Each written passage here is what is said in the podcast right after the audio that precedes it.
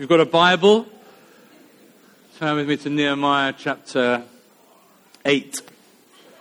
We're actually coming to the end of our series uh, on the book of Nehemiah, at least as, um, as far as we're planning on going. Uh, when we've been looking at this book over the last few weeks, and um, what we've heard over these last few weeks as we've been thinking about the story of uh, Nehemiah is we've heard the story of this remarkable, naturally supernatural man of God. Starts out his life as cupbearer to the king. And if we just cast our minds back a, a few weeks, uh, it all starts when Nehemiah hears news that Jerusalem, uh, the city of his ancestors, is, is lying in ruins. And uh, straight away, right from the very outset, we get insight into the nature and the, uh, what this, this chap Nehemiah is all about, because the very first thing that he does when he hears about the devastation of Jerusalem is he prays. He prays. And then what he does is, as you'll remember, he goes to, um, he goes to see the king, who's his boss. He basically asks for some time off, and uh, he asks for some resources to go with him, and he gets letters of uh, permission so that he can go and rebuild this broken down city. And then he gets there and they arrive, and you'll remember, uh, and we should remember that um, actually uh, for Nehemiah and the Jews, they'd been in exile for over 100 years, and so Nehemiah had never actually been to Jerusalem uh, before, and he gets to Jerusalem, and the first thing he does is he inspects the city walls, carries out a survey, he sees the work that needs to be done, and then he invites all of the people. He invites everybody to join with him in this rebuilding uh, project. We saw that back in chapter 3. There's this incredible response. And there's this incredible response not only from the people who had been left, there was a small fragment of very, very poor people who'd been left in Jerusalem. So there's this incredible response, not only from the fragment of people who'd been left in Jerusalem, uh, but from all of the surrounding areas. People literally saying, We're in. We hear you, Nehemiah. We're, you know, where do we sign? Where do we sign up? We want to get involved. Where, where do we get stuck in? People showing up, people taking uh, the initiative, really just to see this project uh, completed and the city restored to its uh, former glory. And as Mike said uh, a couple of weeks ago, as Manny said, last week, it's a, it's a bit like it's reminiscent for us of the response that we've had from so many of you when we've asked you to get involved in joining with this church as we make our move uh, from here in a couple of weeks' time to our new Sunday venue on Easter Sunday at the Ark. And as we've asked you to help uh, us make things happen, you've been absolutely fantastic. The response has been just incredible. People have signed up for all sorts of things. Some of you um, have signed up and you're brand new to the church. You've only been here like a couple of weeks and you're signing up already to getting stuck in and helping out. Some of you have been around for years and years and years and you've done every single thing in the church and every single thing that could possibly be done in the church and more, and yet you're still uh, signing up to do things. Because there's so much for us all to do. And if you haven't yet signed up for something, it really, really is a great way to get involved in being part of the family here. It's it's not just a blessing uh, to us as a church, it's not just a blessing to the people around you, it will be a blessing uh, to you um, as an individual, I promise. You get to serve alongside some uh, wonderful men and women of God. So if you haven't signed up yet for anything or you want to find out more, speak to Mike afterwards and just get uh, stuck in. And uh, just by the by, this has got nothing to do with anything that we're going to talk about this morning. It's just by the by. But as we've always said in this church, if um, if the Lord is putting something on your heart, and it's, you know, you look around the church and there's something that we're not doing as a church. There's some area of ministry or something that we're not involved in that the Lord has put on your heart and you've got a real burning uh, passion for. And come and see us. Come and talk to us. Um, don't wait to get asked. Um, you will be waiting for ages. Um, I'm sorry. You know, we work on the premise that we're all adults here, we're, we're all grown up, we can all hear from God. You're all very, very capable of hearing from the Lord for yourself. And as long as the thing that the Lord is speaking to you about, the thing that you're passionate about fits in with the vision the Lord has given us as a church. And um, the truth is, is there's only a few things that are probably outside of that. Um, we are going to want to bless you and release you and resource you and do everything we possibly can to help you succeed in seeing that thing um, flourish. So as you're, as you're praying and as you're asking the Lord and you're looking around the church, if there are things that you're thinking, oh, why are we doing more of this? What are we doing? It'd be great if we did this. It'd be great if we did that. Pray some more and then come and talk to us. We'd love to, um, we'd love to release you in those things. Okay, then we got to chapter 4. Uh, by chapter 4, Nehemiah uh, finds himself handling uh, his first signs of opposition. There was opposition against the people, there was opposition against his plan to rebuild the city. Um, and again, we saw in chapter 4, the very first thing that he does is he prays. Uh, and um, you get to see again, and you get to see this again and again throughout this book, is this sort of wonderfully, naturally supernatural blend of prayer and action. Nehemiah is just classically known as a man of prayer and action. He doesn't just pray, he doesn't just do stuff, he does these two things together naturally supernatural prayer and action. By the time we get to chapter 5, uh, we see how Nehemiah handles confrontation, how he handles um, challenge. And then in chapter 6, uh, Mike looked at a couple of weeks ago how Nehemiah deals with personal attack and slander. And then last week, Manny looked at chapter 7 and how now that the walls of Jerusalem are complete, uh, Nehemiah and those people who are left in Jerusalem start to think and they start to position themselves and ready themselves for growth and expansion. And they, they look through, they look at the city now restored through the eyes of faith, and they see not only just the city that is physically restored with the walls being rebuilt and the gates set in place, but they see a city that soon will be filled with people, teeming with people, and filled with uh, the presence of God, and the city becoming the very city that God had uh, originally intended for her to be. Okay? So, that now brings us to chapter 8, uh, which for me, I think, um, is really the climax of the whole uh, book. We're going to start the last verse of chapter 7, so you've got a Bible. Let's have a look at this. Last verse of chapter 7. Um, when the seventh month, when the seventh, when the seventh month came, and the Israelites had settled in their towns, all the people assembled as one man in the square before the water gate.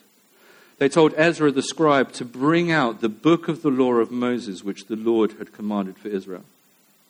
So on the first day of the seventh month, Ezra the priest brought the law before the assembly, which was made up of men and women and all who were able to understand. He read it aloud from daybreak till noon as he faced the square before the water gate in the presence of the men, women, and others who could understand. And all the people listened attentively to the book of the law. Ezra, the scribe, stood on a high wooden platform built for the occasion. Beside him on his right stood Mattithiah, Shema, Ananiah, Uriah, Hilkiah, and Maaseiah. And on his left were Pedaiah, Mishael, Malchijah, Hashum, Hardword, Zechariah, and Meshullam um, Ezra opened the book. All the people could see him because he was standing above them. And as he opened it, the people all stood up. Ezra praised the Lord, the great God, and all the people lifted their hands and responded, Amen, Amen. Then they bowed down and worshipped the Lord with their faces to the ground. The Levites, Jeshua, Bani, Sherebiah, Jamin, Akkub, Shabbatiah, Hodiah, Maaseiah, Kelita, Azariah, Jozabad, Hanan, and Pelaiah instructed the people in the law while the people were standing there. They read from the book of the law of God, making it clear and giving the meaning so that the people could understand what was being read. Then Nehemiah the governor, Ezra the priest and scribe, and the Levites who were instructing the people said to them all, This day is sacred to the Lord your God. Do not mourn or weep, for all the people had been weeping as they listened to the words of the law. Nehemiah said, Go and enjoy f- choice food and sweet drinks, and send some to those who have nothing prepared. This day is sacred to our Lord. Do not grieve, for the joy of the Lord is your strength. The Levites calmed all the people, saying, Be still, for this is a sacred day, do not grieve. Then all the people went away to eat and drink, to send portions of food, and to celebrate with great joy, because they now understood the words that had been made known to them. On the second day of the month, the, hands, the heads of all the families, along with the priests and the Levites, gathered around Ezra the scribe to give attention to the words of the law. They found written in the law, which the law had commanded through Moses, that the Israelites were to live in booths during the feast of the seventh month, and that they should proclaim this word and spread it throughout their towns and in Jerusalem. Go out into the hill country and bring back branches from olive uh, and wild olive trees and from myrtles, palms, and shade trees to make booths, as it is written. So the people went out and brought back branches and built themselves booths on their own roofs, in their courtyards, in the courts of the house of God, and in the square by the water gate and the one by the gate of Ephraim. The whole company that had returned from exile built booths and lived in them. From the days of Joshua, son of Nun, until that day, the Israelites had not celebrated it like this, and their joy was very great. Day after day, from the first day to the last, Ezra read from the book of the law of God. They celebrated the feast for seven days, and on the eighth day, in accordance with the regulation, there was an assembly. Lord, we thank you for the word of God. We thank you for the privilege that we have of being able to gather together as your church. We gather together as this part of the body of Christ. We join with the church across this nation and across the world. We thank you for the freedom that we have to stand here this morning and to read from the scriptures. We thank you for the precious gift of the scriptures. We treasure and we value your word to us. We ask that your Holy Spirit would come and that you would open up the scriptures and the truths contained within them to us, that you would Soften our hearts that we might be attentive and responsive to the words that you want to speak to us this morning. We ask that by your Holy Spirit you would increase your presence in our midst, that your glory would fill this place.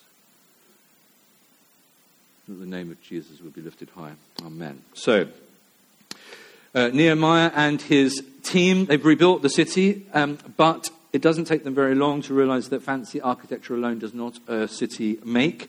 And um, for those of you who haven't been to the Ark, uh, the same uh, could be said of churches, which is just as well as when you get to see the architecture um, of the Ark, the new venue, in a couple of weeks' time. It's probably just as well that churches are not about buildings uh, and cities aren't about walls.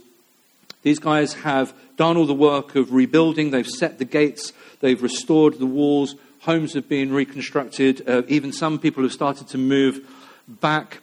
But there is still something missing. There is something missing in Jerusalem. And despite all of the appearances, uh, the city, it's just not quite what it's supposed to be.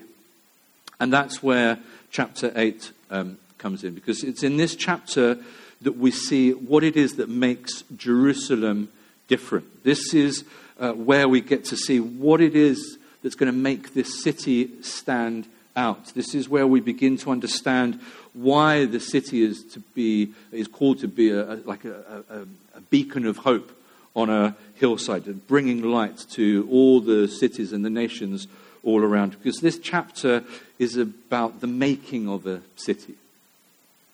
What is it that really brings life and health to Jerusalem? And this morning uh, we could uh, ask ourselves, what is it that really brings health and life to a church? And I think for Nehemiah and his um, team, the, the, idea, the desire to leave um, his job as cupbearer to the king and go and make the journey to Jerusalem to rebuild and to restore the city walls. For Nehemiah and for all those people that were involved, it was much more, uh, it was about much more than a civil engineering project.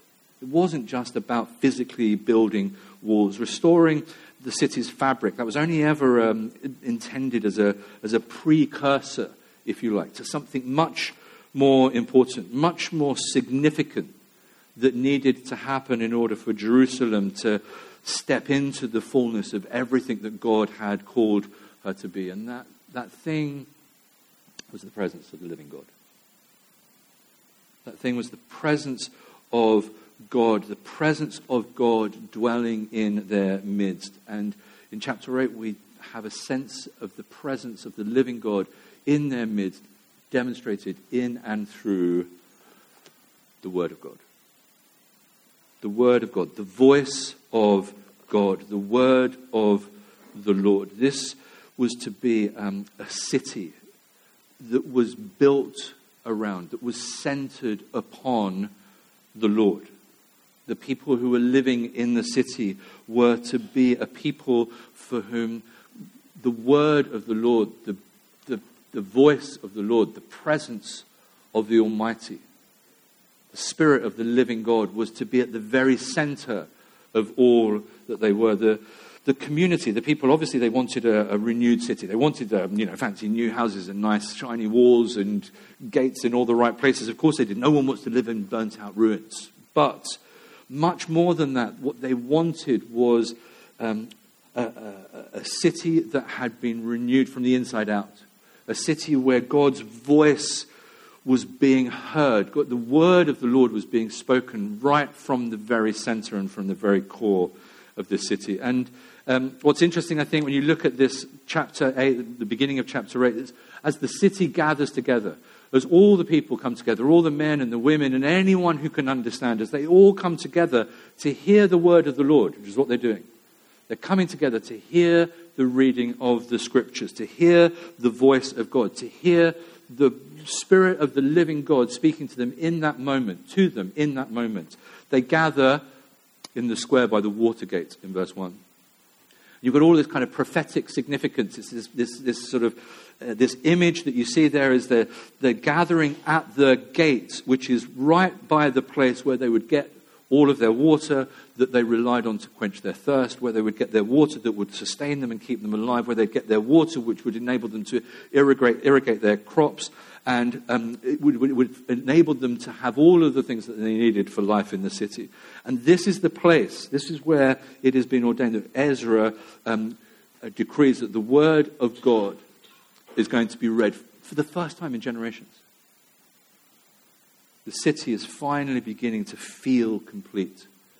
It's physically restored. Now it's being spiritually renewed and spiritually restored as the voice of God, as the word of God is being brought to the very center of absolutely everything. And this morning I just want to take a look at a few things that I think we can see from the people uh, that are gathered there um, throughout this chapter. And the first is this thing. Have a look at verse 3. Um, they've got this appetite. The people are um, hungry. They're thirsty. They've got this appetite, this voracious appetite. Look at this in verse 3. He read it aloud from daybreak till noon. Sun rises early. Daybreak till noon as he faced the square before the Watergate in the presence of the men, women, and others who could understand. And all the people listened attentively to the book of the law. See, the people in Jerusalem, they've got this terrific appetite for this book. Terrific appetite. They just want to devour this. It's like, just read it to me from dawn. I'm going to get up really, really early, right? I can't read myself, so I'm just going to go and stand in the square and listen to somebody reading this to me from dawn till noon. Because I just want desperately to hear what's in here. We've got our own versions, we've got our own books, we've got our it's on our phones, it's on our iPads, it's, it's available to us everywhere. These guys had to get up the crack of dawn, make their way down to the Watergate, and listen while somebody read it. They have this huge appetite. And we've got to remember that for the majority of these people, this would have been the first time that they would have, uh, there would have been a reading of the, war, the law of God. So many generations had passed since Jerusalem was in its heyday.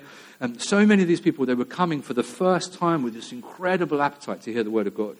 It's like, you can imagine them saying things on their way. It's like, you know, I've heard from, I've heard from our forefathers, I've heard from our ancestors, I've heard from my grandparents.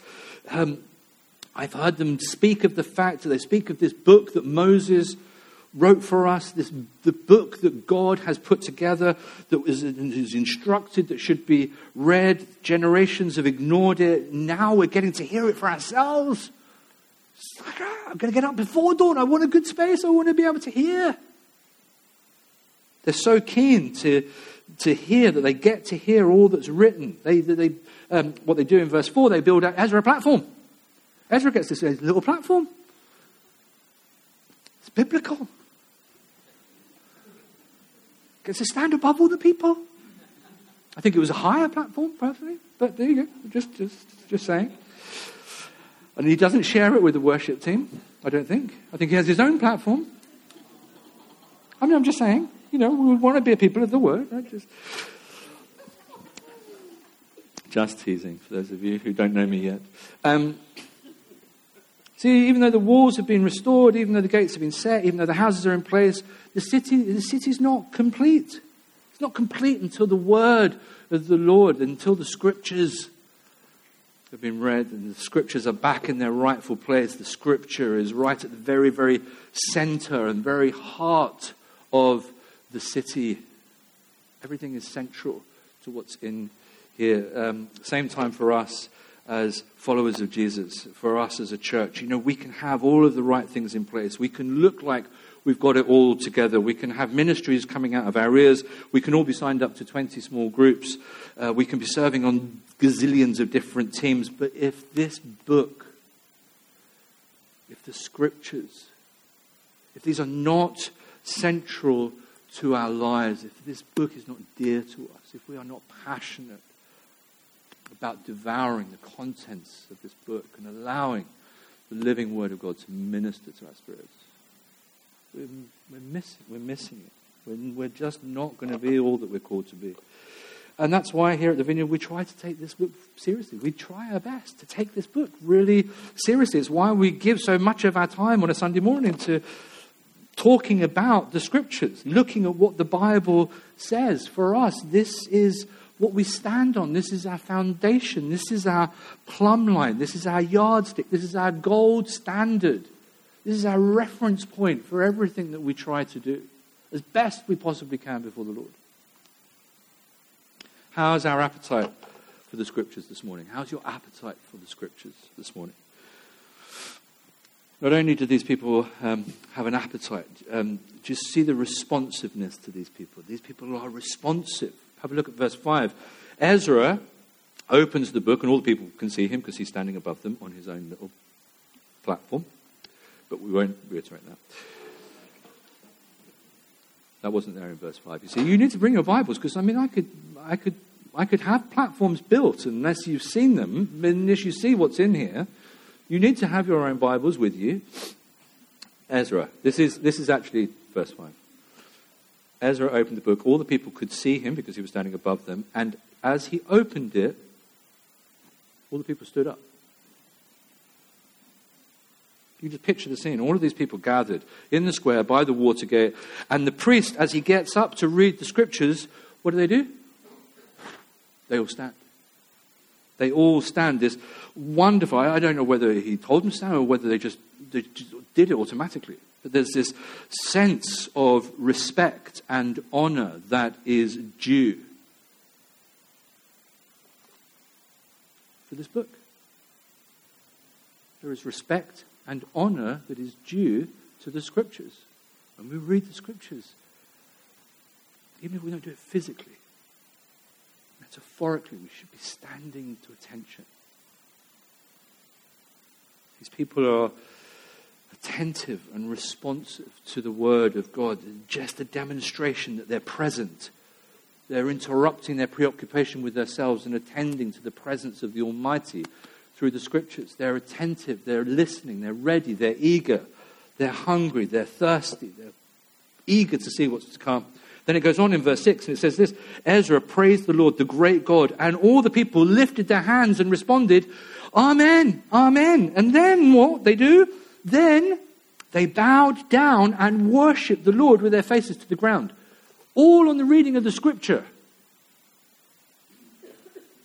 The Bible is being read. The people are standing up. The priest prays. Everyone raises their hands. This is not in worship. This is in the reading of the scripture. They raise their hands in worship and say, Amen, Amen, preach it, brother. Yeah. And then, they, what can I do? But I, I, I need to get on my face before the Lord. I need to bow down. I need to lay out before the Lord. On the reading of the scripture. Here's a people, these are people are flying blind to the things of God. Many of them have no idea what's even in this book. You know what? What are God's plans for how society is supposed to work? How is the city supposed to function? How's community supposed to operate? How are we supposed to relate to our neighbors? What has God told us about how we're supposed to do marriage and family and singleness and childness? It's all in here. I want to listen. I want to hear. I want to find out. What does God have to say about how we're supposed to do our relationships and how we're supposed to live together and how we're supposed to work alongside one another? How are we supposed to relate to God and how are we supposed to worship and how do we worship and how do we do prayer and all of these kind of things? And it's as if the people, by their responsiveness, by their keenness, their, their, their, their respect that they have, the honor and respect that they have for the word of the Lord, it's like they are coming to inquire of the Lord in this temple. Let's, let's come, let's, let's see. Lord, tell us how it works. Tell us how we're supposed to live. Tell us how you've designed this thing called life to be lived. And these are your instructions, these are your commandments, these are the things that we want to know about. We know that we can't do this on our own, so we want to turn to what's in here and be attentive to what's in here because these are the words of life. We're ready and we're willing and we're eager to learn from you, O Lord. And as, um, as Ezra opens up the scriptures, this sense of um, anticipation is palpable. These people are hungry for the word of the Lord. These people are inquisitive to get to grips with what's in the Maker's manual. This is like the, the Maker's instruction manual. And if you're anything like me, I, the trouble is, is I never read the instructions. I'm fiddling around trying to get the blasted thing to work and getting frustrated and banging it and smashing it and and there's a book even with a quick setup guide. I just don't have the patience to read it. And the Lord's saying just it's all it's all in here. Just spend a bit of time. Read the maker's manual. How hungry are we this morning for God's word? How we how responsive are we to what's in here Okay, appetite, re- responsiveness. Lastly, repentance. Have a look at this, verse 8. They read from the book of the law of God, making it clear and giving the meaning so that the people understood what was being read. Then Nehemiah, the governor, Ezra the priest, the teacher of the law, and the Levites, who were instructing the people, said to them all, This day is holy to the Lord your God. Do not mourn or weep. For all the people had been weeping as they listened to the words of the Lord. All the people had been weeping as they listened to the words of the Lord. Do you find that strange? Here's Ezra. He's reading the Bible. Um, here's all of the people. They're hanging on his every word. You know, they stand up at the right places and they're shouting Amen and they're waving their hands around in the air and then they're bowing down and, and, and now they're all weeping. They stand to hear the scriptures being read. And as they stand, one by one, they start to cry, like as if they're in mourning. And it's actually not a surprising response at all, um, because it's what happens when we encounter the presence of the living God. Uh, don't turn to it now, but you'll be familiar um, if you've ever heard me preach at least, with Isaiah chapter 6. Isaiah chapter 6, in the year that King Uzziah died, I saw the Lord. This is, he sees the Lord. He sees, he's literally in the presence of the living God. He sees the Lord um, uh, high and exalted, seated on a throne, the train of the Lord's robe fills the temple, and above him are seraphim, and they've each got six wings. Uh, with two wings, they're flying. With two wings, they're covering their faces. With two wings, they're covering their feet and they're flying and, and they're calling to one another. They're calling to one another, Holy, holy, this antiphonal calling. Holy, holy, holy is the Lord God Almighty. The whole earth is full of His glory. You know, Isaiah is seeing all of this. And he's witnessing all of this, and he's standing and he's in the presence of the Almighty God. And at the sound of the Lord's voice, the, the doorposts and the thresholds shake, and the whole the temple, the whole temple is filled with smoke. And here's Isaiah, he's in the presence of the Lord Almighty. What's his response? Woe to me, I cried. For I am a man of unclean lips, and my eyes have seen the Lord Almighty. He's in the presence of the living God, and the only thing he literally, it's like Job, I put my hand over my mouth. Woe to me, I cried. For I am a man of unclean lips, and I live among a people of unclean lips, and my eyes have seen the Lord Almighty. You see, as we get a revelation of God, we were singing about it this morning. If we get a revelation of God in the splendor and majesty of His holiness. We are undone. It's as simple as that. We're undone. It's like we literally come apart at the seams. And very often, this coming undone finds expression through tears. It's our emotion. We, we weep. It's why so many people walk, have, over the years have walked in through the doors of this church and many other churches like it. And they come in, they've never been in the church before, and they come in and they're standing there and they, you know, there's a bit of worship, something going on. And suddenly they find themselves weeping. They're going, I don't know what's wrong with me. Why am I crying? I can't stop crying. What's wrong with me? Well, nothing's wrong with you. You've just encountered the presence of the living God. And you are coming undone at the seams. His kindness is leading you to repentance. And whether it's through the Word of God, whether it's through this book, whether it's through the Scriptures, whether it's through the, a move of the Spirit of God, or whether it's during ministry, or whether it's in the middle of um, worship, in the light of God's goodness and grace, get a revelation of His holiness, the splendor, the majesty, the awesomeness of God. In the light of His goodness and His grace, we see ourselves and we find ourselves face to face with the reality that we actually have maybe drifted a little bit further away from our Heavenly Father than we thought. We, we realize that actually we may have fallen further than we ever realized. And, and we begin to weep. Our emotions rise, and we are undone. And that, um, that's the beginning. It's the beginning of repentance. It's that broken-heartedness. That woe to me, I cried, for I am a man of unclean lips. My eyes have seen the Lord Almighty. As we, as we encounter the glory of the presence of the living God, it's that brokenheartedness, it's that repentance that sets us off on the journey of salvation and redemption. It's His kindness, actually. Romans, it's His kindness that leads us to repentance. And that's just how the vineyard started.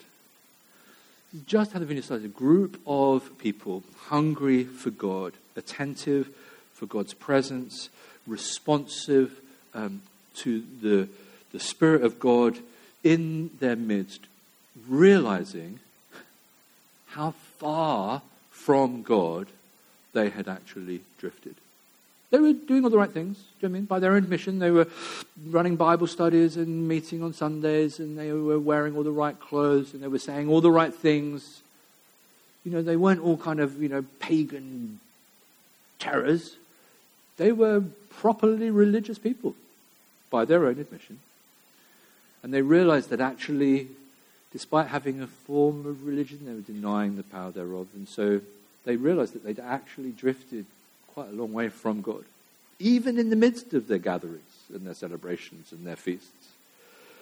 And they were desperate for Him, and so they started to gather together in a small house and they would just sing these simple worship songs to Jesus, just saying, Lord, we're desperate for you, we long for you. We don't want to be this religious. Duh. We want, we want you. And as the Spirit of the Lord would fill this small house where they met, just as, um, just as the presence of the living God fills the square by the water gate, we read about in Nehemiah chapter 8, um, people began to weep. People began to weep. People began to cry out to the Lord. People began to repent. And the Lord heard the longing of their hearts. And God's presence came in power. And the vineyard was birthed. This morning we need to cry out. We, we need to cry out. We always need to be crying out, calling out to God for revival, for renewal. We need to be on our faces before the Lord, asking God to revive our hearts, to renew us individually, to restore us, to rebuild us as a church. You know, Lord, we have heard of your fame. Lord, we stand in awe of your deeds. Will you renew them? That the cry of our hearts? Lord, we've heard of your fame. We stand in awe of your deeds. Will you renew them in our time and in our day? make them known. In wrath, remember mercy. Wherever you see revival, wherever you read about remarkable outpourings of the Spirit of God, wherever you see the Spirit of God breaking through and, and the kingdom coming in a, a new way, one of the first things that happens is there's been this sense of grief and there's been this sense of mourning. And the, the, the, the truth is, um, repentance, conviction, um, these things actually, they're our friends. We may not like them very much, but actually they're our friends. Repentance and conviction. Whenever, whenever we feel convicted of something, we should be going with it. You know the difference between conviction and condemnation? Conviction leads you closer to the cross. Condemnation takes you further away from the cross. So when you're feeling condemned, when the enemy is trying to condemn you and shame you, it's creating separation between us and the Lord, and it takes us further away. You know, I, conviction, Spirit of God convicts us and leads us in all righteousness. He brings us, the Spirit of God convicts us to point us towards Jesus, to bring us to the cross, so that we can lay that stuff at the foot of the cross, that we can be, we can, we can be forgiven, we can repent, we can turn away from it and our relationship with God is not separated, it's not broken. We, we need to lean into conviction. We need to lean into repentance. We need to allow the Spirit of God to examine us, search us, and know us, and see if there's any offensive way in us, and lead us in the way everlasting. Allow the Spirit of God to open us up, and allow the Spirit of God to come and do open heart surgery on us. Let's be a people who are prepared to say, okay, I'm feeling convicted. I feel pretty uncomfortable right now, but I'm going to go with it because I want to know what direction the Spirit of God is leading me in so that I can make a good next choice, a good next decision. Because conviction, if we respond to it, will lead us to good choices, which will take us closer to the cross of Christ. Conviction is our friend, conviction leads us to God. Because um, as we find out from, uh, as we read on this last story, the story of Nehemiah, as the people get convicted, Nehemiah, Nehemiah immediately turns to them, okay, in verse 10 and says, Go. So all the people have been mourning and weeping and wailing, right? And now Nehemiah says, Go, go, go, go, go and enjoy choose choice food and sweets. Oh, and send some to those who've got nothing prepared.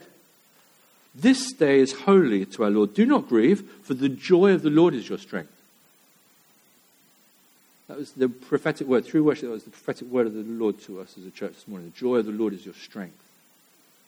So one of the things the Lord is ministering to us this morning was joy of the Lord is our strength. And what, what Nehemiah is saying is that, seriously, I know you're all weeping, and I know you're in mess, and all your mascaras run all over the place, and, you know, just, but don't worry. Don't fret. We are on the right tracks. What's happening here? this weeping, this wailing, this mourning. This is a good thing. What's happening is we're getting reconnected as a people to God.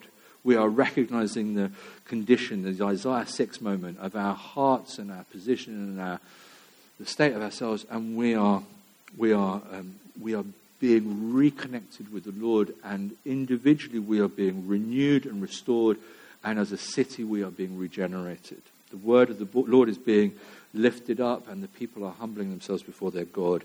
And Nehemiah is saying, People, this is all good. Don't make this a day of mourning. In fact, let's have a, let's have a party. Let's celebration. Let's mark it as a day of celebration. Let's, let's have a week of celebrating. Let's go and enjoy food and wine because the joy of the Lord is your strength. And so, having begun with all of this attentiveness of being responsive to the Lord of God in their midst, having poured out their hearts in sort of in, in humility and repentance before the Lord, the people end, the whole thing ends with a big party, a big celebration. Verse 17 From the days of Joshua, son of Nun, until that day, the Israelites had not celebrated like this. It's like party like it's, you know, 853. And their joy. Say verse 17. And their joy was very great. It's okay. Yes. Day after day, from the first day to the last, Ezra read from the book of the law. They celebrated the festival for seven days. And on the eighth day, in accordance with regulation, they held an assembly. All got. Reading about Nehemiah, what is it that really makes the difference? What, what really makes Jerusalem come alive? It's not about building walls and setting gates. What makes Jerusalem come alive? Nehemiah, what it's about is it about it's about putting God right at the very center of the lives of the people. Nehemiah chapter 8, represented through the scriptures, represented through the word of God, the voice of God, the presence of God, being at the very, very center, being at the very, very heart of the city. The people both know that, the people want that. They are up for it. They're, they're, they want to make it happen. They want to receive it. They want to recognize it. They stand when they can see it happening. They can sense it happening in the spiritual. They're, they, they're attentive to receiving it. They're open to it. They let their hearts be convicted. And because they're responsive and attentive and repentant, they're able to receive all of the joy of the Lord, the fullness. Um, in your fullness of, and in your presence is fullness of joy the presence of God comes. The presence of God comes and falls upon us. In that presence is fullness of joy. And they make that, that the joy that they then have that fills them um, spreads out. To go, goes out into all of the, the, all of the towns all around the area to make a difference around Jerusalem and beyond. And that's the story of the church. Nehemiah's the story of the church, basically. Are our ears attentive? Are we, are we going to stand? Are we, are we going to be attentive? Are we, this morning, are we responsive to the presence, to the move, to the leading of the Spirit of God? Are we open to being convicted? See, the Lord has got great things in store for us, um, individually, as a church.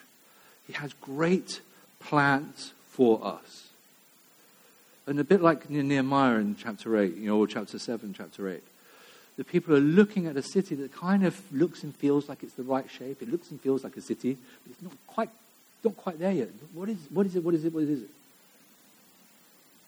The people are being called to look at the city through the eyes of faith. Not at what's right here, but about what God is calling them into. God's preferred future for them as, a, as individuals. God's preferred future for them as a city, God's preferred future for us as individuals, God's preferred future for us as a church. And as we as a church step into the fullness of all the things that the Lord is calling us into, um, we need to be a people of the Word. It's just not going to happen. We're going to miss out on the things that God has for us if this isn't a, a primary passion for us. We need to know this book. We need to be devouring this book. We need to be meditating on it, chewing on it, tying it to our foreheads and our doorposts and our wrists, talking about it when we go out on, uh, to our kids and to one another when we're going out for dinner or out for breakfast or on our way to work. We, we need to be reading it. And, and, and we'll come across bits that we don't understand. It's like, oh this is brutal. But let's not throw the baby out with the bathwater. Let's talk with other people and say, Someone help me explain this. I don't understand this at all. Let's be rigorous with it, but let's get to grips with it. Let's talk about it. Let's run groups about it. Small groups. I'd love to see some more small groups set up, just studying the scriptures. And those groups being filled because we're so keen and attentive to devour the scriptures. We need to know the, the book. We need to be expectant um, that God's presence is going to be in our midst, that God's presence is here. Are we attentive? Are we responsive? Do we even know what the presence of God in our midst looks and feels like?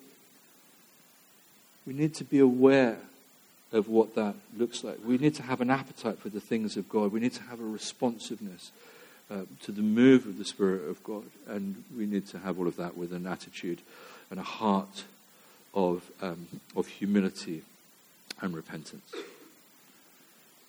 We ready ourselves, prepare ourselves as we pray for, as we look ahead towards the Spirit of God filling us and filling our midst. Why don't you stand?